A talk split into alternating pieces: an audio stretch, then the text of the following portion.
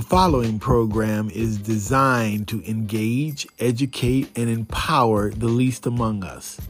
The contents of this may not fit or connect with the views of all, but is designed to speak to all it's destined to impact. So if it doesn't make sense to you, it's because it doesn't affect you. Be thankful and let's keep it moving. All right, let's get to it to it. The Bible says work while it's day, because night will surely come. But then again, if you're oppressed, you look forward to night because once that sun sets, that's a great opportunity for you to do what you do. Hmm? Shorty loves it, yeah, loves that I'm a dog. They don't want it, yeah, they scared of what I know. Told you the budget, yeah, I gotta get my own. Shout out my bros, this right here deserves a toast. Hey, it's EDB. That's Eric Deshaun Barrett for this day 27 of month 2, 2024. As we are moving into the last days that society, our culture, has deemed a moment to pause and celebrate African American history. Now I know what some of you are thinking. Well, he only give us the shortest month of the year. Let's not do that. Let's not do that. Because truth of the matter is, regardless of what society gives, I mean, the gays can say that they throw them in with the month of June. What happens in June? Not much of nothing. And they got to slide in with Juneteenth. And the moral is, we have the opportunity to do what we do here, regardless of what month it is, right? That's the way I take from it. I would like, in this last moment, while everybody is still focused, I would like to imagine if you could, just just for a second, let's just pause right here. That might be a great opportunity for you to open up that uh, that uh, reflection app. Just go ahead and open that reflection app. Set it to a few minutes here, and uh, I, am going to do that, Mr. DJ, Ma'am DJ, non-binary DJ. How you doing over there? We we we we we, we definitely uh, are doing this off the cuff. We we're not we don't we don't know what we're doing around here. You you know how we do.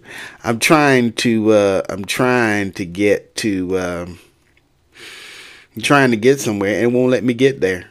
Uh, I'm I, I don't know what I'm doing with this this dumb thing. I I, I want to. Uh, there's what I want. I want to turn that off so that we can hear it when it goes off. Yes.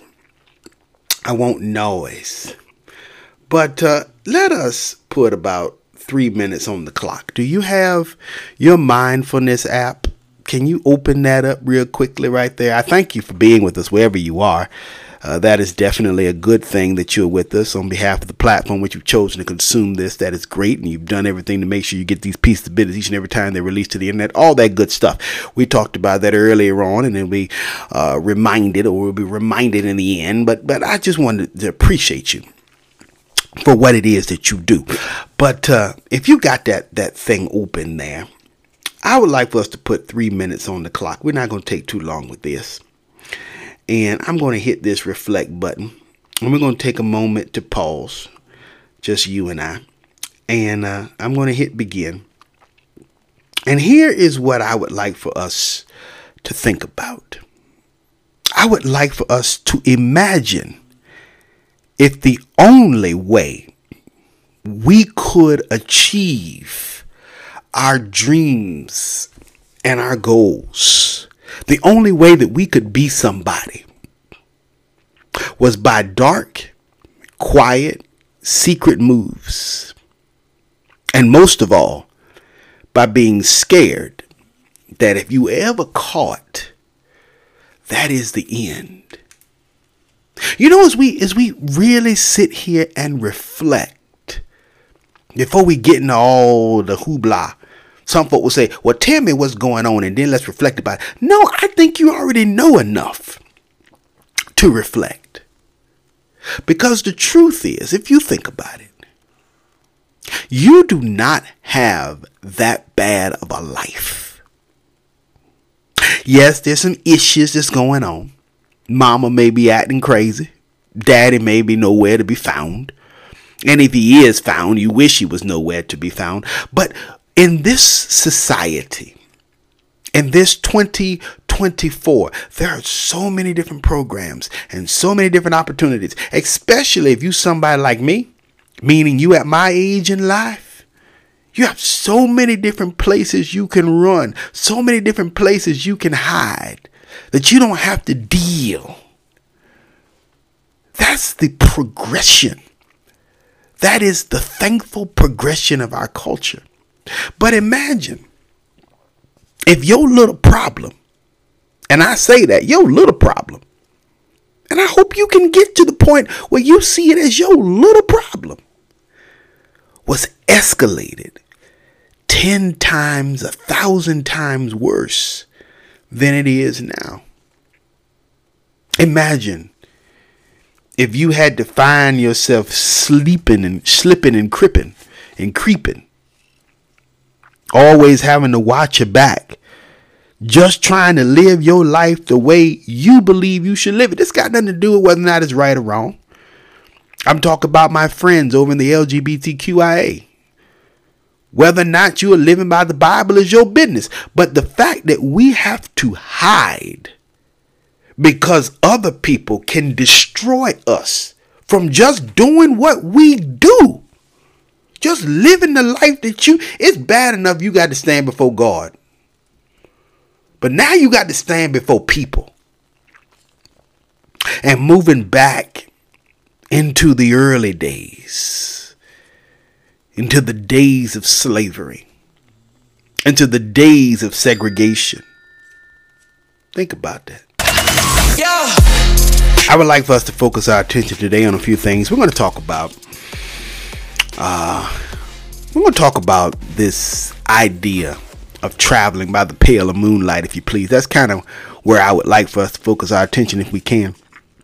We're going to read uh, John, the gospel according to John, uh, saying chapter 9 verses 4 and 5 we're going to read that and, and do our little thoughts on that our track of the day mr dj madam dj non-binary dj unforgivable by jim yosef and shiah maisel. And we're going to talk about pastor. Talk about pastor isabel. Pastor isabel uh, what's her name?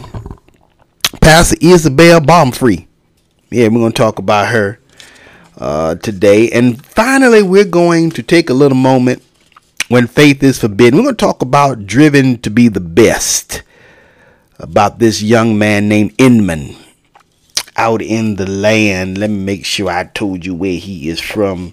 Uh, I, won't, I won't lie to you. He is Inman. Where are you, Inman? You are where? You are you ain't there.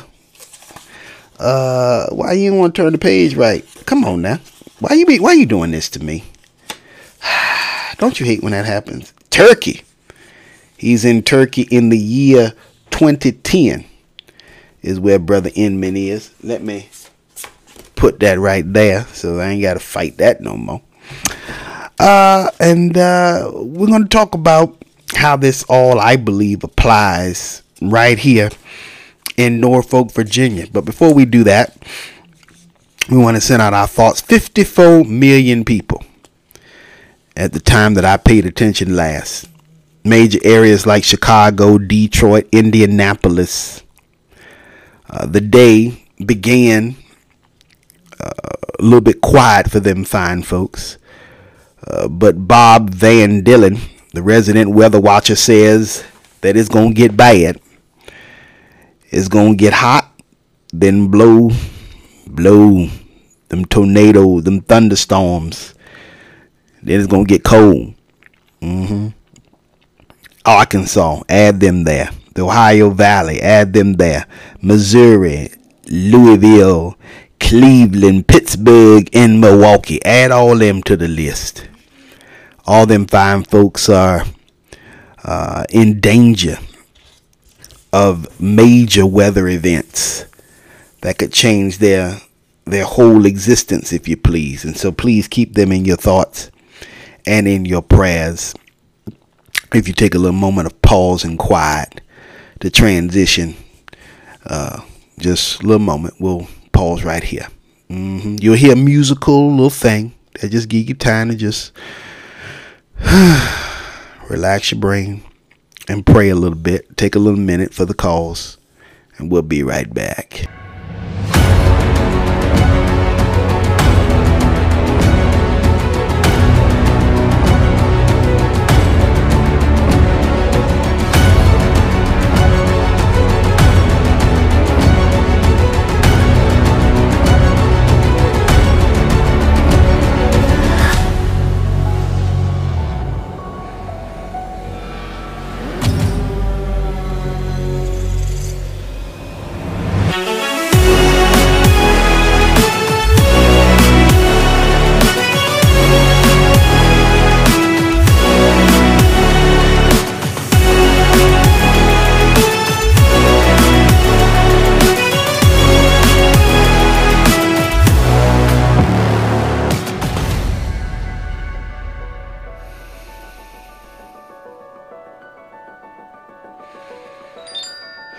Gospel of John.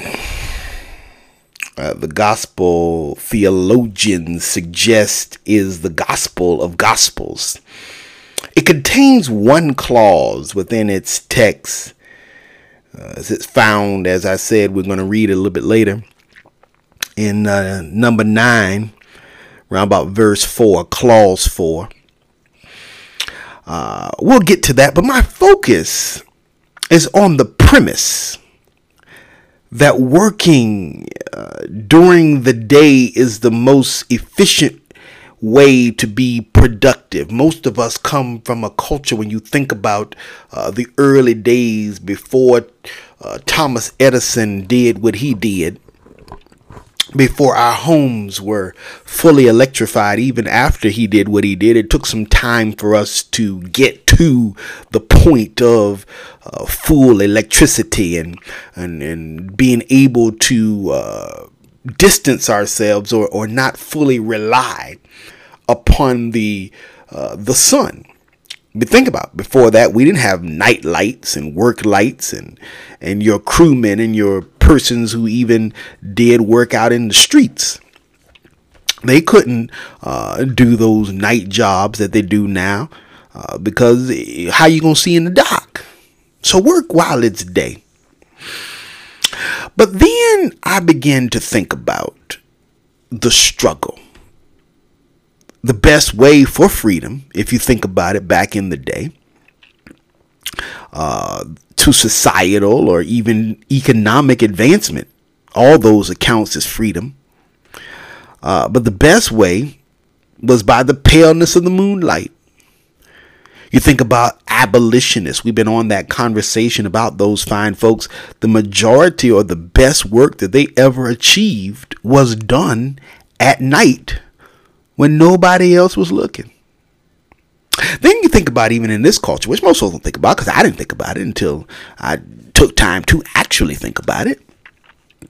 The average job, which one can, you know, have with little training, uh, you can acquire is uh, we call on the graveyard shift. You make a lot more money on the graveyard shift, or you get that time and a half because you decide that instead of taking your cheering to the park on Saturday or to a baseball game or to some type of activity that uh, can help advance their uh, community skills and their societal growth, like baseball or swimming meets or something of that nature, that most likely only happens on Saturday mornings because that's when the clubs get together. But you can't do that because you done decided that you can get that good time and a half because while the other parents is out at the ballpark and wherever they going, you go to work and and and because they need you. That time and a half. And then while everybody is sitting at home and the other mamas and daddies are sitting at home opening presents on Christmas or carving the turkey at Thanksgiving or talking about where all would ever be forgotten there, something, something, something, there, jobs, jobs, jobs, all that good stuff. Beneath Fabi, beneath Fabi, what is it? Venice, Felice, Felice, right? That we doing? I'm talking about New Year's. That we doing? Felice? Uh huh. When you doing all that, some of them, you at the job because you get that time and a half. That's the pale, if you please, of the moonlight. Now, the other part that I speak to, I don't want you to feel or get the impression that old EDB is out here in these streets endorsing criminals. Don't go tell nobody. You know, I listened to that Eric Barrett podcast. That Hey It's EDB. It's on the uh the the the the, the that thing. Mm-hmm. What thing? That thing. The thing that you can listen to all the all the, like the radio. You know, all the podcasts, Google Play and and Apple Play and Spotify and, and you all them things you heard about, right? I don't know how all the junk work. I appreciate you for, for trying to share that, by the way. But I heard on that podcast to him where he was talking about the criminals and all this other good stuff. And, and, and if you, and if you, if, well, let me, let me, let me, let me, just let me for just a second.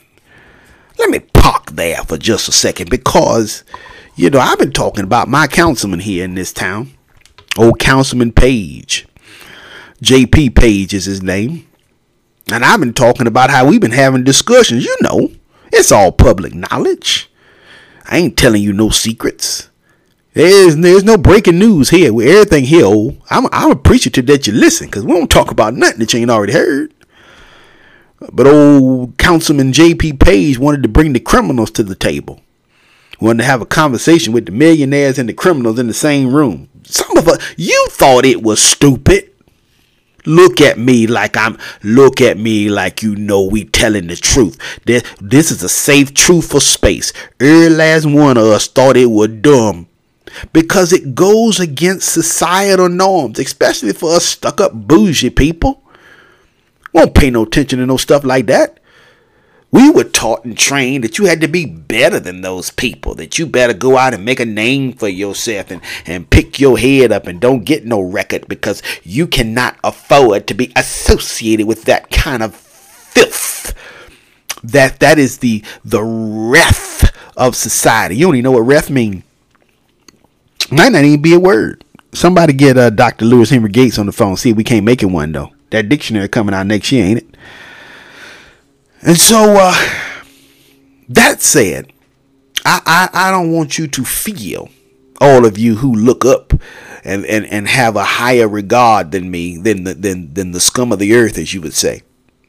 Oh, Lord, we got to pray for Brother Barrett. Uh, I, I, I think he done became, no, no, we're just, we're just peeling back the onion and looking at this objectively.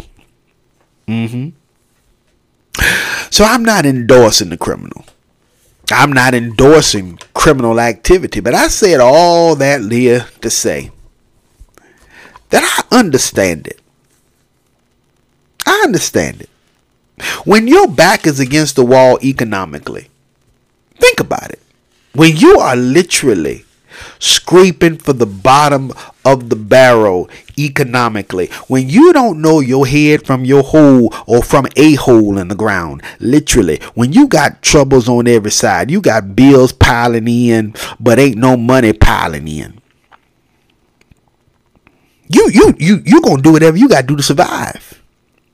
And what if we looked at these people as desperate folks who feel as though they have tried everything in the world and nothing has seemingly worked for them. And most of them have never been given the tools to actually do what they need to do anyway to make a success out of their life. They've just been fed something out of that education system that really wasn't designed for them to be a success anyway. It was nothing but a glorified babysitting club because FDR needed the, all the mamas and the daddies down there trying to help us win the war you thought about that that your school that they've been struggling with. I mean, think about this. Let's let's side note for a second. Because FDR, that was Franklin Delano Roosevelt. The D stands for death, because God bless him. That's what saved him, because he had to clean up this crap he started. But FDR needed the war effort to be strong and powerful. And I'm flipping my fingers because he needed it moving like that. That's the snap of the fingers. And so he, the, the, the, all the all the youngins, all the boys, and the men's was out there with their guns pointing in the, in the direction of Hitler. But they need uniforms, they needed meals cooked, so they can put the MREs out there to get the ships and everything. They needed the nurses on the ships to help because the people were dropping like flies and they got to go patch them back up so they can put them back in the game. So they need the mamas and the daddies out there. So what are they gonna do with these babies? Well, let's start this school system.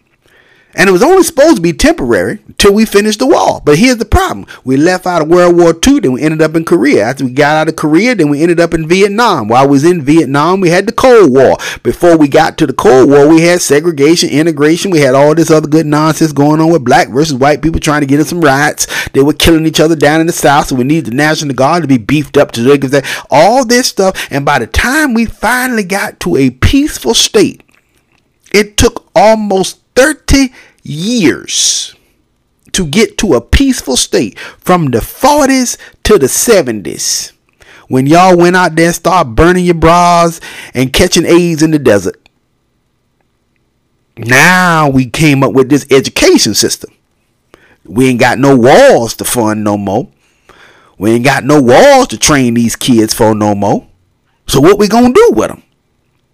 That's why your education system don't work. But anybody gonna talk about that because that don't win no votes. So what about these people?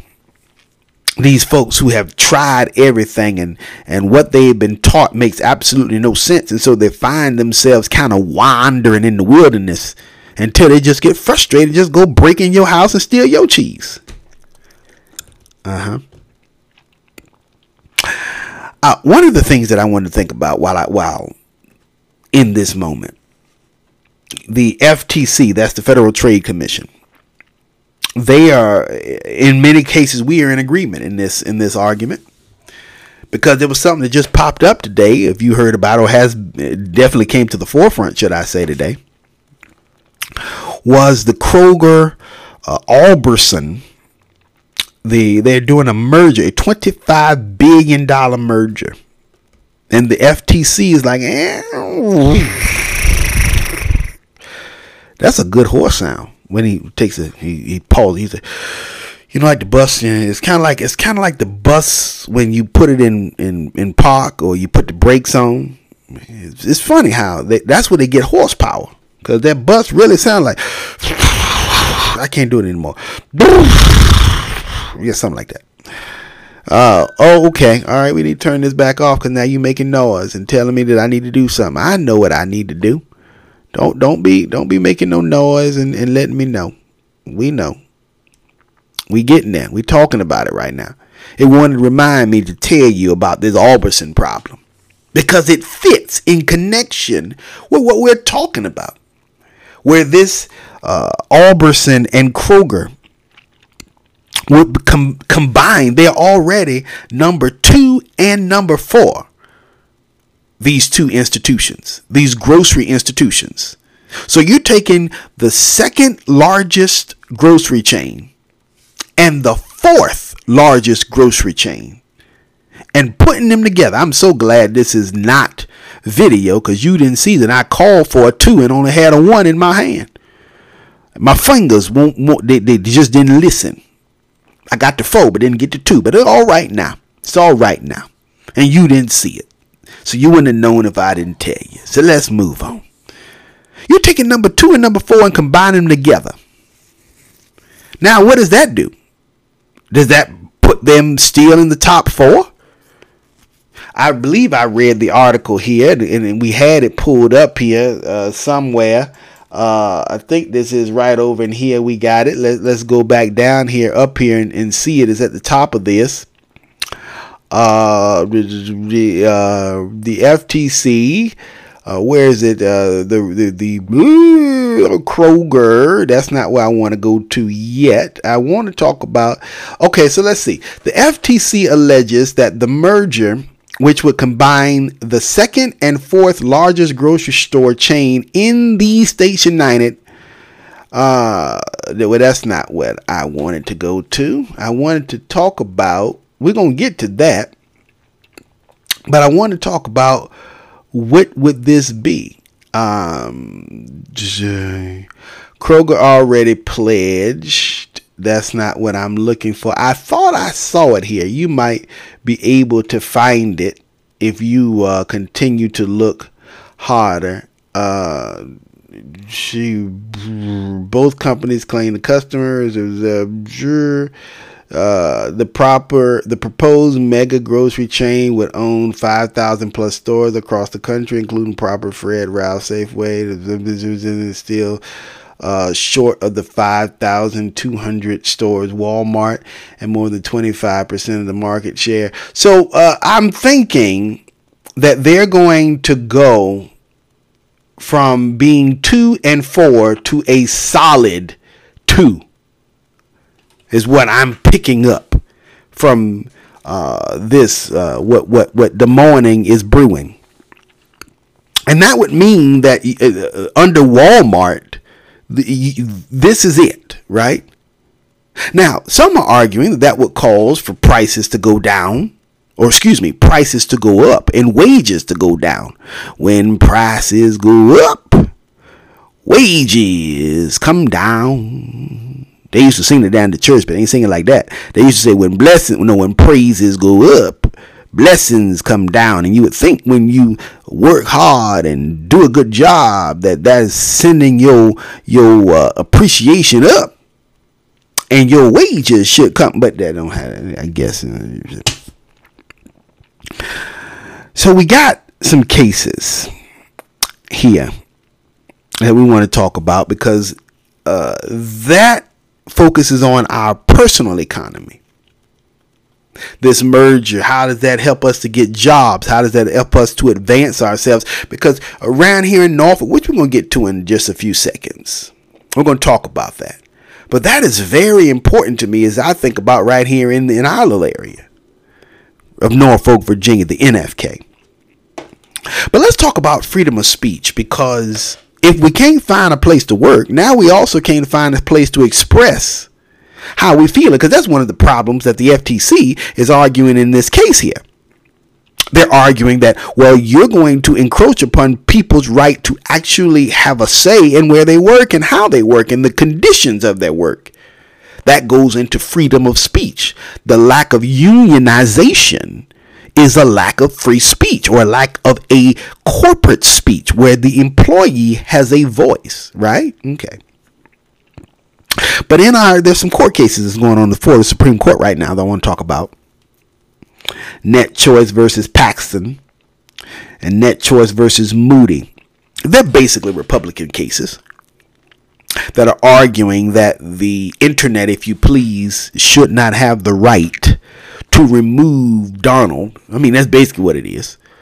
You can't silence Donald and people who agree with him and who speak uh, in his way. You cannot silence him. That's what they're arguing. Now, I don't want to get caught up in the in the uh, in the weeds here, the political mumbo jumbo. Uh, but I do want to focus on uh, why we we must be able to fully define free speech. And I would hope that in these cases that uh, both parties will be able to navigate and help uh, uh, the SCOTUS, Supreme Court of the States United, to fully define once and for all what is free speech. Because we can't just go around and saying, well, everybody who says what we don't like, we get the right to shut them down. But at the same time, you can't go around and say, well, we should be able to call people all sorts of names and, and derogatory terms and things that can get us canceled. This whole canceling thing is a problem, but not doing anything is also a problem. So define what free speech is. And for some, African American people and minority people, there's some aspects of conversations that we would like to have amongst our people, amongst our society, or should I say, with our society, that may not necessarily find itself in the good graces of the people. Sometimes we just want to call you a damn nigga. Because that's what we do. So now we have this a committee of mostly white people or white adjacent. You know what that is. Who can dictate?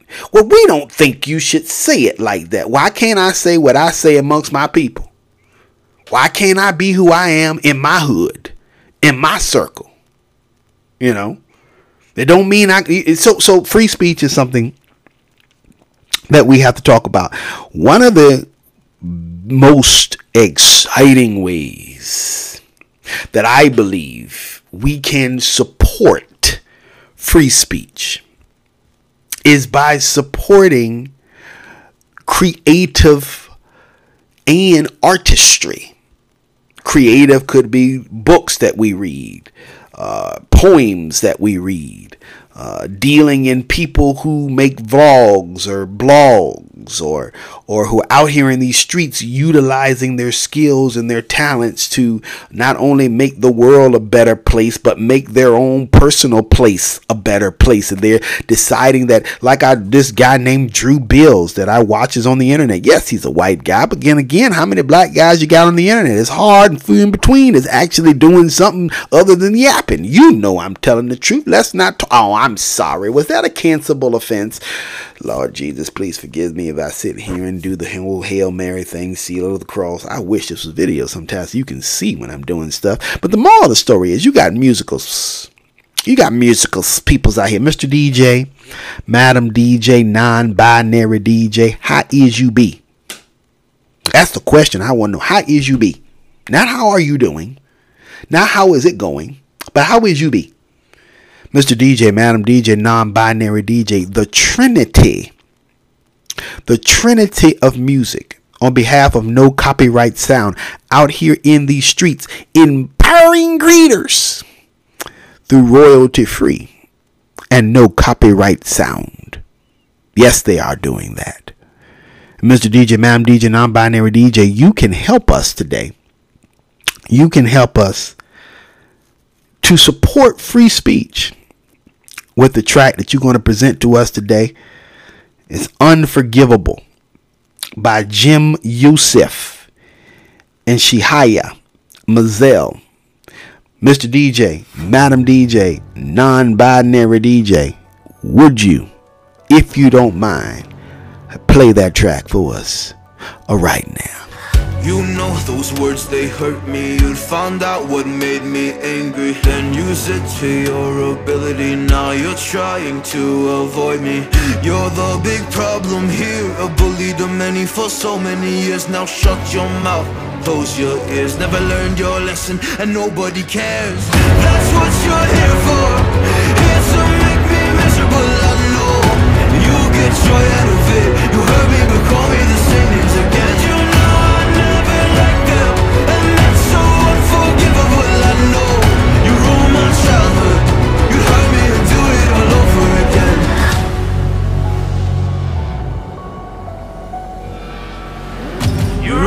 childhood. You hurt me and do it all over again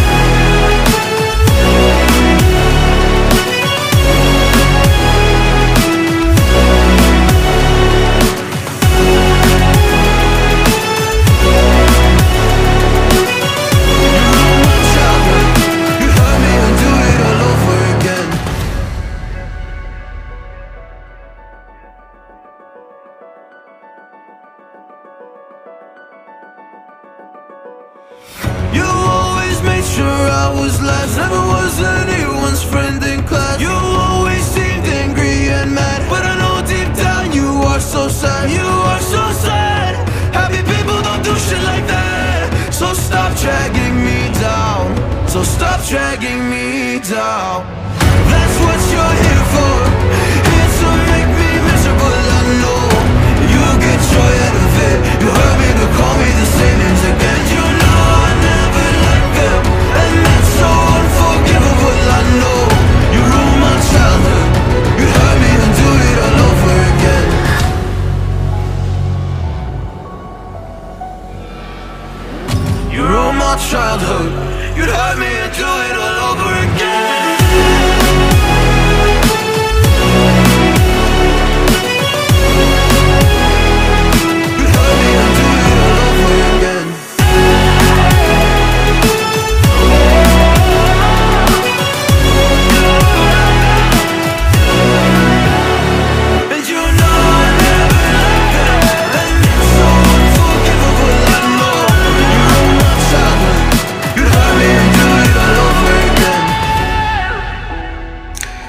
you allow us to turn our attention to the gospel according to John.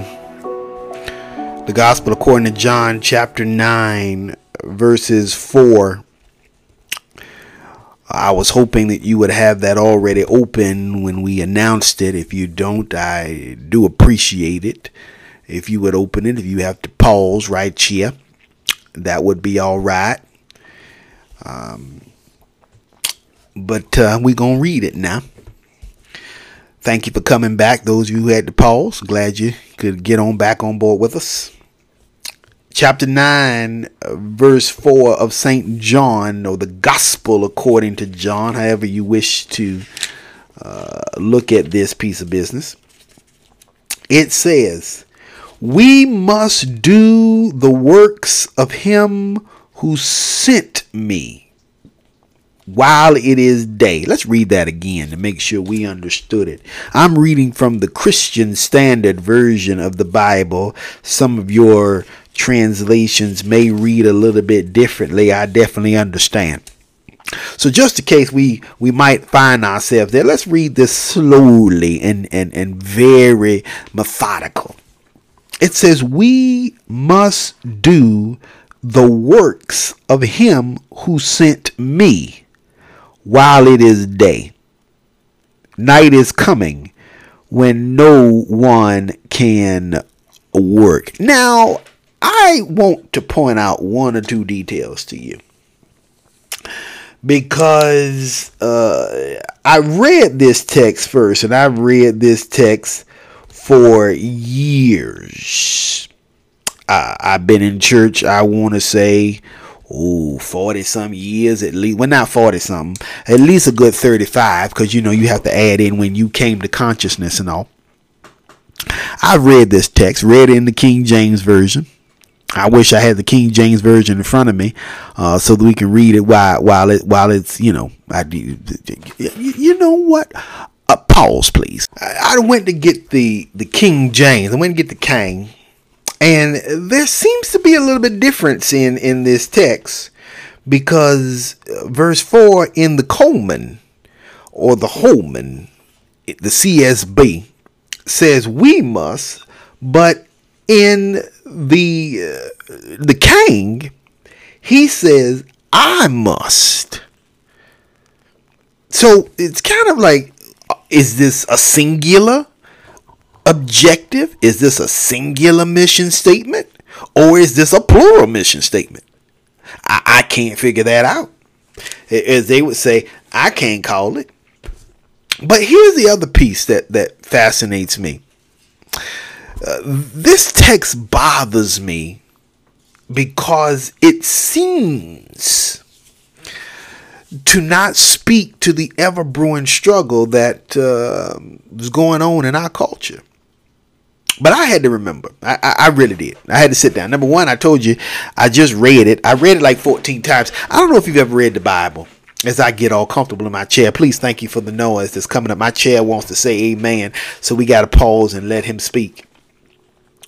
But uh, I, I've I read the Bible. If you like me, you you read it, you stood it, you know you had something you wanted to talk about, so you got your mind right of what you wanted to say. And then you went back at the time that you was getting ready to present, like you like if the program was at 7:30 and you started working on this maybe 2 weeks ago, so you read it and you even read it again at like 7:30 this morning, only to get here 7:30 at night, read it again, and you went, "Wait, why I ain't see that this morning or 2 weeks ago?" I that that, that whole we and I thing kind of kind of jarred me a little bit.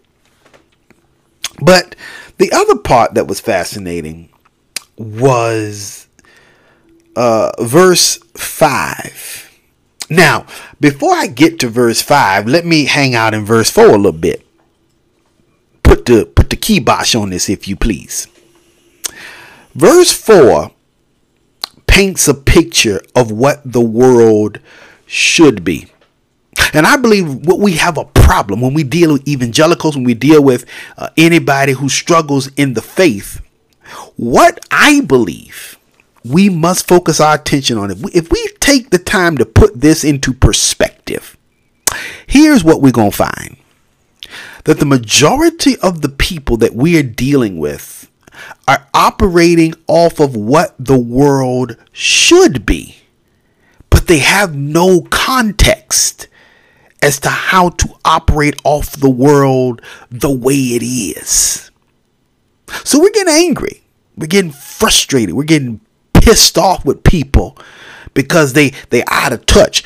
All they're doing is painting or reading the tea leaves the way the world should be.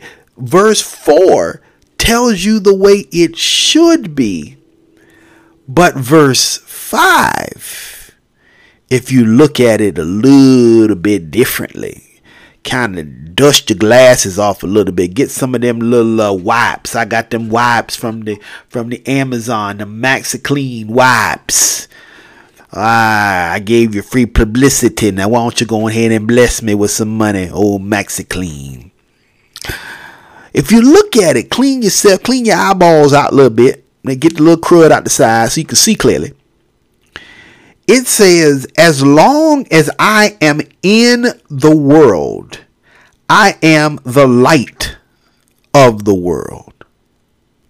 Oh, baby keys, baby keys. So now we go from, all right, if I have to do things that contradict, that speak against the societal standard, it's because I am not looking at the light from societal standpoint.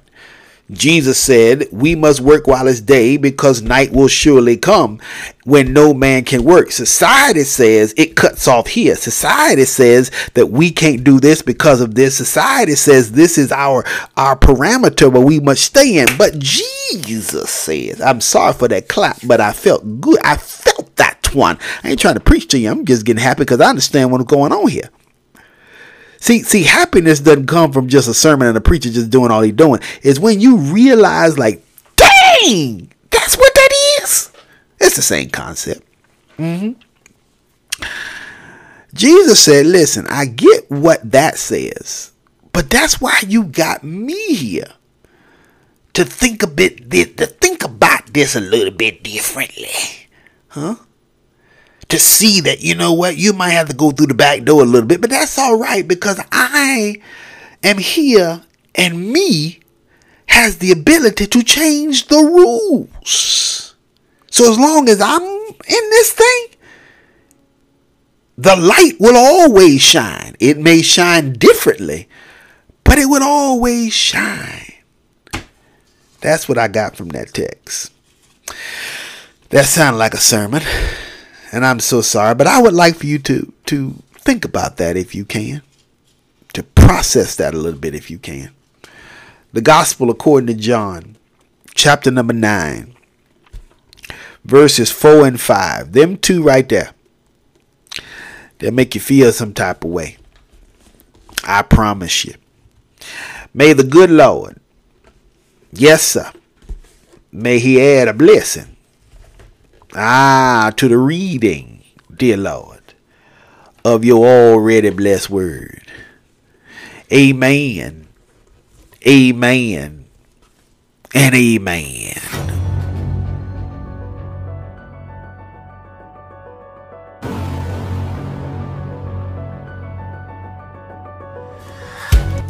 You you may ask yourself why do I uh, focus a lot on the Bible?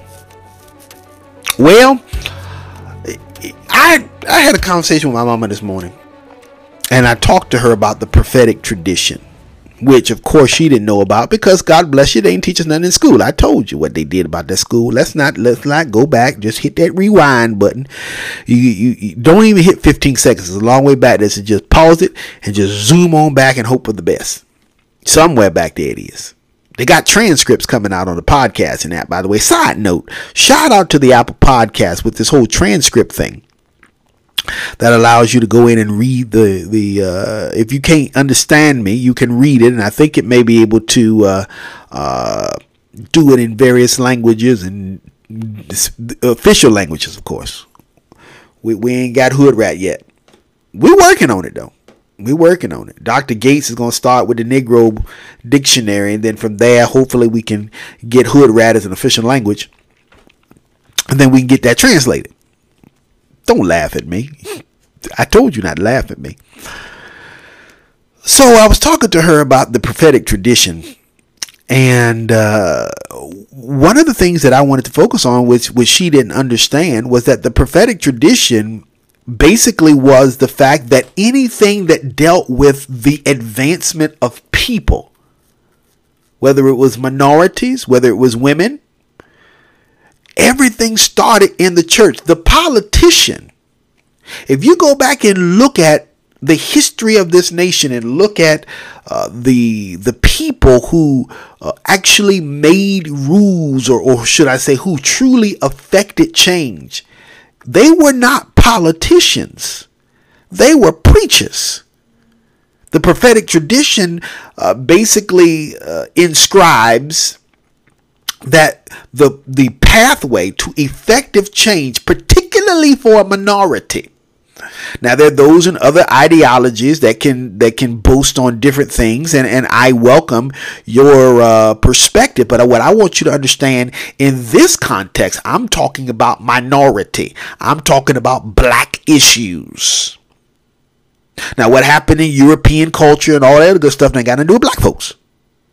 Now you might try to incorporate that into black folks.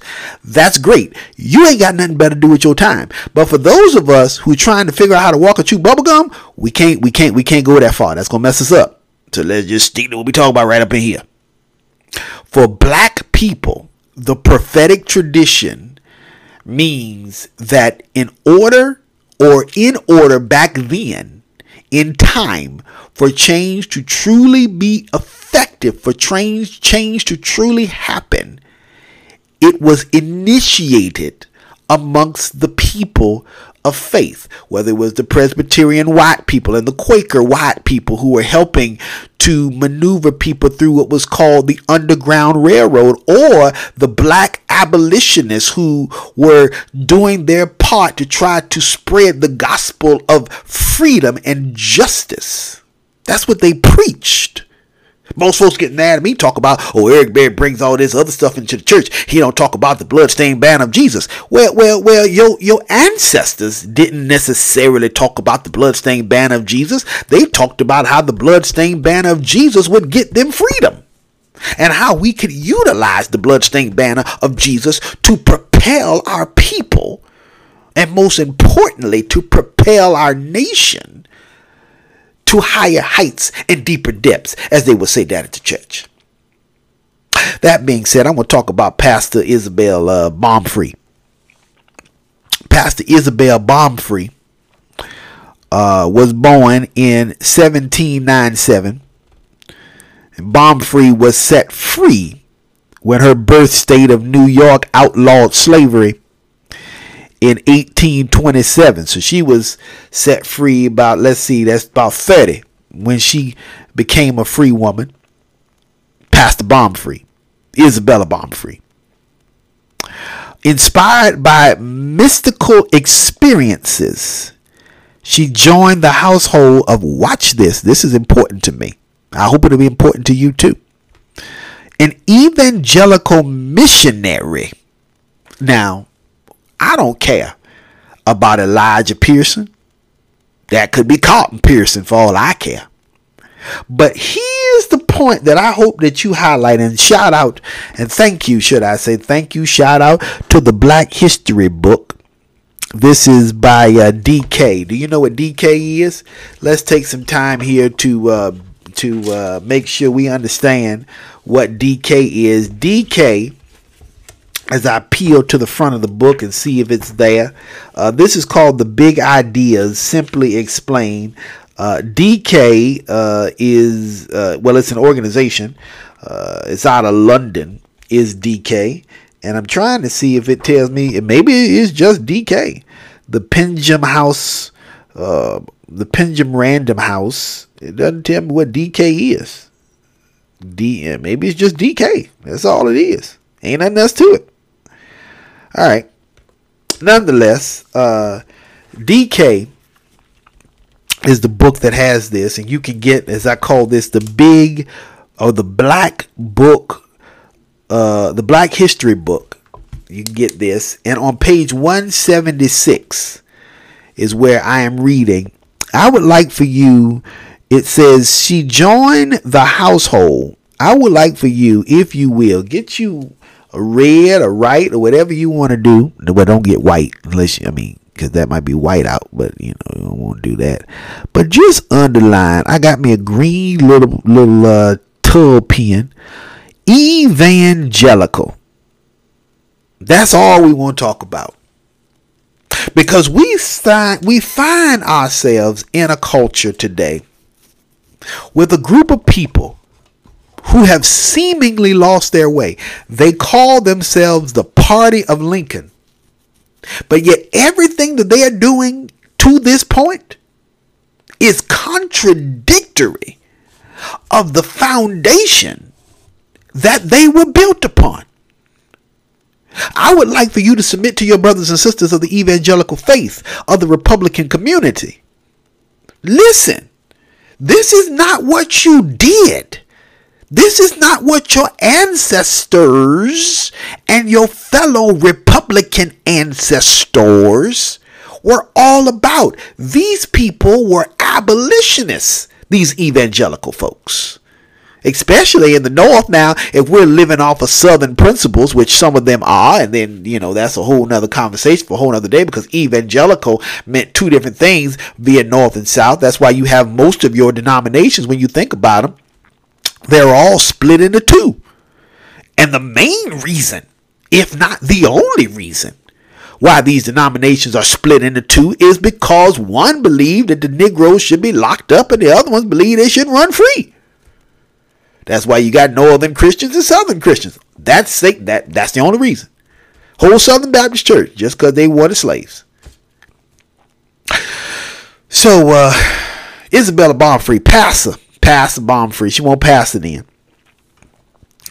So we just gonna say Sister Isabella Baumfree uh, moved into uh, this missionary, this evangelical missionary called Elijah Pierson in New York City. And that's when she became Reverend Dr. Isabella Baumfree. Uh, she advocated the brotherhood of man and the abolition, the abolition of slavery. She advocated the brotherhood of man, the betterment of the man. She, she did not try to diminish the man. She tried to enhance the man. And also, at the same time, was outspoken for the betterment or against policies that did not uh, bring forth a society that uh, supported the betterment of women. That was her mission statement. Uh huh. So, Sister Baumfree became, as I said, Reverend, a Pastor Baumfree. And in 1843, left New York City in order to travel up and down the land. And when she really settled in to her mission statement, she changed her name from Pastor Isabella Baumfree to Pastor Sojourner Truth to symbolize her desire to spread the truth about the gospel and slavery. She was a sojourner of truth. Ah, you, you get how she did that? She was a smart woman. Probably couldn't read or write, but she was a smart woman.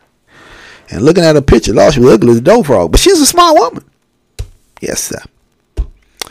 Truth continued to preach and campaign until well into her 70s. After the 13th Amendment abolishing slavery was passed in 1865, she campaigned for the repeal of segregation laws. And she did that until she died in 1883 at the age of 86. Now, focus with me on some things one thing in particular that I would like to, to just put into your brain for consideration. She fought to get the 13th Amendment passed. The 13th Amendment, which abolished slavery. We heard that, right? We know that. Okay, cool. But let's put this into our pipe and smoke it. Can we smoke on something a little bit? Just a little bit. Yeah, roll up. Roll up. Uh, the Civil Rights Act. Mm-hmm. Civil Rights Act. When was that passed? Don't tell me it was a century late. Oh gosh, you gonna tell me? I told you not to tell me that. You remember Get Smart when she said, "Don't tell me." Maxwell Smart, Agent 99. Oh no, Agent 86. He was. His partner was Agent 99. Gosh, he was cute. Woo! Uh, get your blood pressure down, brother. Mm-hmm. And sister too. I understand. It's 24. Yeah, it's 24. You can get your blood pressure down too. Um, Portia de Rosa. I remember that. That got me in trouble first with the gay rights community because I I, I did not know that Patricia de Rosa. Well, she was just Nelle Porter on Boston Legal. I think it was Boston Legal. Or was it Ally McBeal? No, it was Ally McBeal. She was on there. She would she was just pretty. But the uh, many of the gay rights activists got angry, especially at the dawn. I can understand it. They were all out there singing for their dinner, and they were they were getting persecuted on every side. And, and so, anytime somebody came up that might have did something they disagree with, they just snapped. I get it. The moral of the story is that um, you know, I, I, that was my moment of, of struggle where I didn't realize that you know you got to be careful. You got to realize that you know when you start making things like that, that people might get some type, they might feel some type of way. So I say that just in case somebody comes up to me and I just made a little comment about Agent 99 because I really don't know how her personal life. I don't think she's alive right now because that show came out in the 70s or 80s. So if she is, she's definitely old. But what she's doing in her personal life, I do not know. So if she may not be a straight woman, please do not take offense because I didn't know that. I was just in love with the character. Agent 99 was cute. That's all I'm to say about that. All right. Anyway, I told you not to tell me that it was a hundred years later. It was a hundred years, a whole century. Now put this into perspective, if you please. We went from President 16. That's who was in power, if you please, around about the 13th Amendment. That was still Lincoln. He had not been assassinated yet. Or if he had, it been it was just after. So we somewhere around 16 and 17. Now, here's the pro pause. Because we want to go to the complete history of the American president detailed biographies and history timeline or historical timelines from George Washington to Joseph R. Biden Jr., Catherine Moore wrote this piece of business. And, and we want to put some things into perspective because uh, we're talking uh, when the this piece of business was signed, Abraham Lincoln was president 16. He died April 5, 1865. So it was right in the same time period as the passing of the 13, right? Okay, let's drop things. That's what happened when you get all cluttered and stuff and all your papers and everything. You just start throwing stuff around. All right. So we have to go from 16 to LBJ, who passed uh, the Civil Rights Act. LBJ. Now, to put into perspective, for those of you who may have this book, Abraham Lincoln is on page 178. Uh, 177 is when you start Abraham Lincoln. You don't get to LBJ in this book until 450 that, that this is a thick piece of business right here between Abraham Lincoln and LBJ. A thick piece of business. Now you look at from President 16 to President 36. Oh, Pause. I had to pick up my calculator. That is 20 presidents. And some of them had two terms. So you're talking 20 presidents. A generation is 20 years. You, you get that, right? So that's two, four, six, eight. That is five generations. 20 presidents between the country declaring that black people are free and between the country declaring that black people deserve rights. Let that just, just, just, just, just on that. For as my dear aunt Mama Stacy would say, that right there, that right there. Okay. Also, a point that I want to I want to focus on is by the 1830s, this prophetic tradition, if you please, or connection of same, had some 1,500 local anti slavery organizations, all with a combined 100,000. And I, I, I don't want to say 100, I want to say 100, like my grandmama. 100,000 members. Now, what am I trying to point out in that? Is that, listen, if we all doing our own part, it doesn't matter if you don't go to the NAACP or the Southern Christian Leadership Conference or or the Baptist Convention or the Presbyterian uh, uh, Women League of Women, the League Women of Voters, whatever the, the, the Young Democrats. I don't give a rat's behind what all these organizations are. If you are doing what you believe, then you collect the people who are doing what they believe, and then we can put all the beliefs together I make chicken, you make collard greens, she make rutabagas, and the other person make fish fries. And the reality of it is, when we all come together, we got one big gigantic meeting house that's all united to do something, as we would say, or as I would say, awesome sauce. And so you look at people like Sojourner Truth, who was inspired by an evangelical missionary called Elijah Pierson, who took her into her home, or into his home, should I say. Sojourner Truth, who had the reality, who had this was Sojourner Truth said. If the first woman God ever made was strong enough to turn the world upside down all alone, then these women together ought to be able to turn it back and get it right side up again.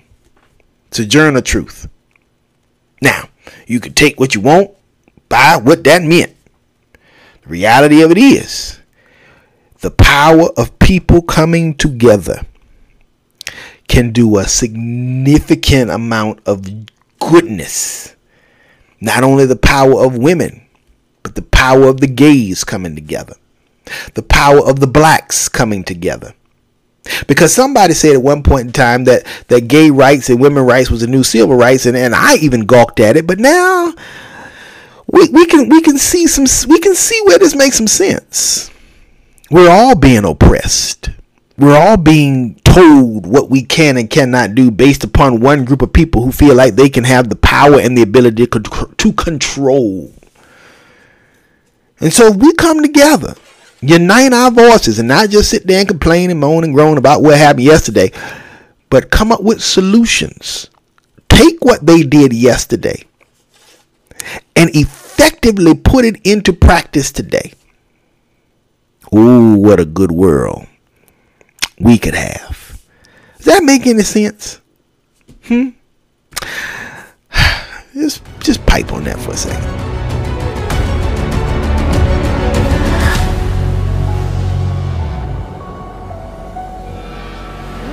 I want to uh, return uh, to when faith is forbidden. I want to read uh, day seven. I did not do day six. I skipped it. We will come back to that a little bit later. But I want to take some time to go to Turkey in 2010. I want to talk about a guy named Inman. Uh, Inman, uh, who, well, let me let me just put the kibosh on this. Here was a guy who basically made up in his mind that he wanted to be the very best at whatever he did. He said it in the text when he was in the army. He told his, uh, uh, it says, when I, when he was a soldier fighting in the Iran Iraq war, he told his commander to send him to the place where the fighting was the fiercest, the place where he could be a martyr for his country within 24 hours. Uh, and when he was a thief, he was driven to be the best thief, stealing things other thieves had tried and failed to snatch. And when he was a drug addict, he wanted to be the best drug addict. He wanted to use every drug available, and he wanted to use more of each drug than anyone else was using. Whatever he was doing, he was driven to be the very best at it. Just let that put into your pipe and smoke it. The other thing that I want why why why why why do I want to talk about that? Because the rest of this story? No, please. If you want to, Voice of the Martyrs, Todd Nettleton, When Faith is Forbidden, 40 Days on the Front Lines of Persecuted Christians, you can get which one. But here's where I realize this that a lot of us are wandering in the wilderness, trying to figure out our purpose, our mission, trying to figure out what we are supposed to do in this this new world, if you please. And what Mr. Nettleton helped us realize from this gentleman, I want to skip down. He says, when Inman opened his eyes, he sensed the power inside of him saying, It's finished. Your old life is finished. Inman was a new creation. Now, this is where I want to point. That that that's how he got saved. If, if you ask him, how he how he became a follower of Christ. For all the the people who talk about, don't say all that churchalese. Here's what I want to point out. Inman had wanted to be the best soldier he could be, even to die as a martyr for his country. And then he wanted to be the best thief, and then the best drug dealer, or drug addict, should I say. He wasn't a dealer, he was an addict. Now he found Christ, and that competitive fire was turned in a new direction. That that that that that that right there. Get your little pens and your little marker and and write that that competitive fire was turned in a new direction. That's what I want to focus on today. Whatever you are doing now can be used to make the world better. If you are a seamstress, people need clothes. If you are a cook, when we have meetings, people need to be fed. If you know how to drive, people need things delivered. Whatever you are doing, whatever you're good at, the opportunity now is to find how to take what you are passionate about and make it make sense in the betterment of our culture. Now, what does that mean to NFK? And I'm going to get out your hair. Because I would like to challenge people. When you go to Texas, you know about Joel Osteen. You know about TD Jakes you may be a little bit more uh, less about Dr. Marcus D. Cosby, but you probably would know about Wheeler Avenue. You also, when you go to Texas, you might know about the Church Without Walls. This uh, um, that tall guy. I can't think of his name. Lord have mercy on my soul. What's that tall guy's name? That pastor out there, uh, uh, West, Pastor West. Mm-hmm. When you go to Georgia, you know about Dr. Jamal Bryant over there at the New Birth Missionary Baptist Church, who he took over from Bishop Eddie L. Long, who you know about as well. Maybe not in a light that we would like for you to know him, but you know him. You might know about uh, Dr. E. Dewey Smith over there at the House of Hope. You probably know about Creflo Dollar over there trying to get you some money. Trying to get your money so he can get him a plane, remember? Yeah, uh huh. He's over there, World Changers. And you might know uh, that other guy, Word of Faith. Can't think of his name. He's Bishop somebody, Lord. I can't think of that man's name, but I'm looking at him right now. You might know him. When you come to Virginia, I want to ask you a question. What pastor do you know? Now, now, now, now, don't, don't. I know my pastor. Okay, cool, great. You an insider. But when people come to Norfolk, what pastor do they know? And how many pastors do you know are operating out of the prophetic tradition? How many pastors do you know are doing what is necessary to preach the gospel of not only what did she say she was doing down here? She said that she wanted to preach the gospel and slavery, the truth about the gospel and the truth about slavery. Get your pen and write that down. Where, where was that? The truth about the gospel mm-hmm, and slavery. I, I got that marked. How many people doing that? And we only talk about slavery in 1962. Let's talk. Oh, excuse me. No, well, I'm talking about 18, but you know, 19, 19 works too. 62 was a problem.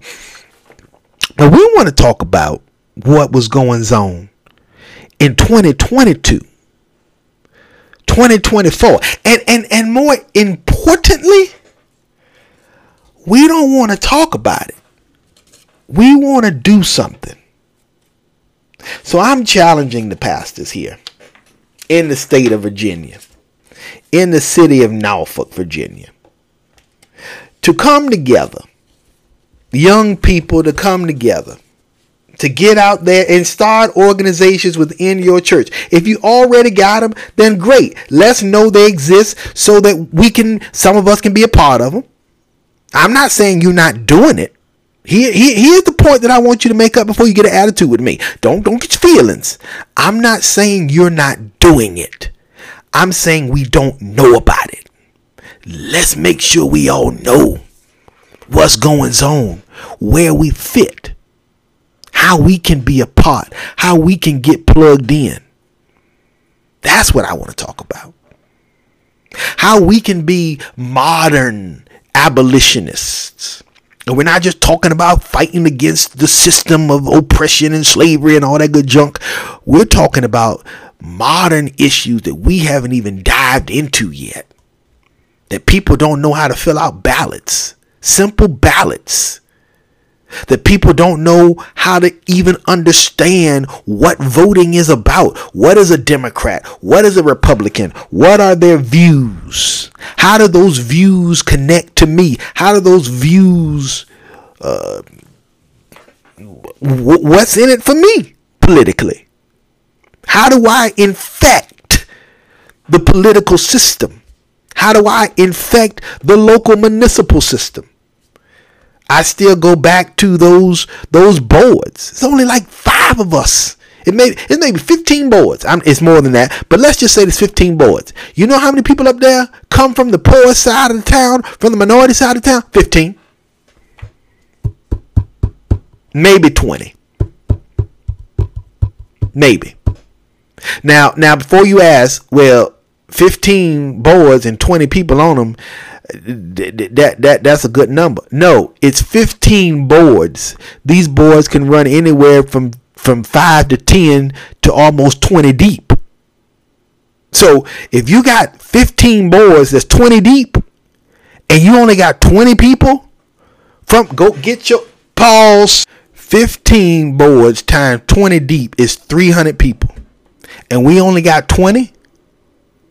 Huh? Think about that. That's 280 out there that ain't us. They don't think like us. They don't feel like us. They don't understand like us. In a city that is 50% minority. At least 50% minority. Or if not 50, certainly close to it. But only 20 people on those boards. That's the new, that's the modern abolitionist.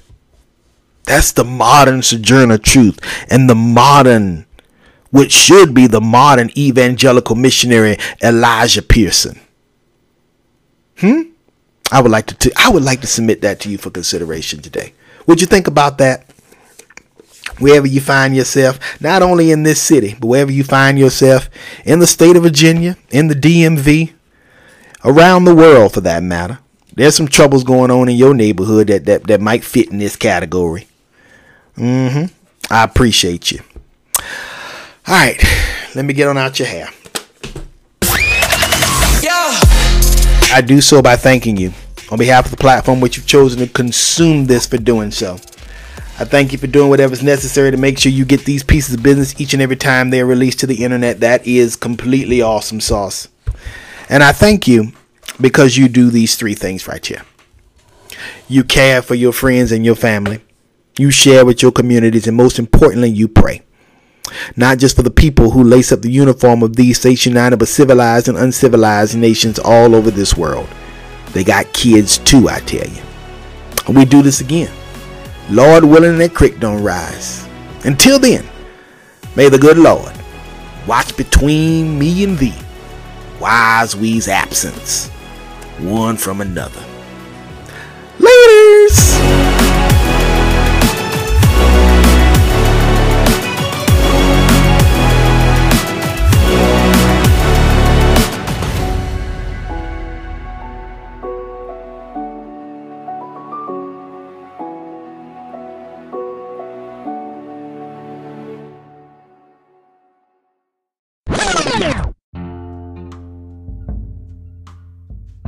Following program was provided by Hey, it's EDB.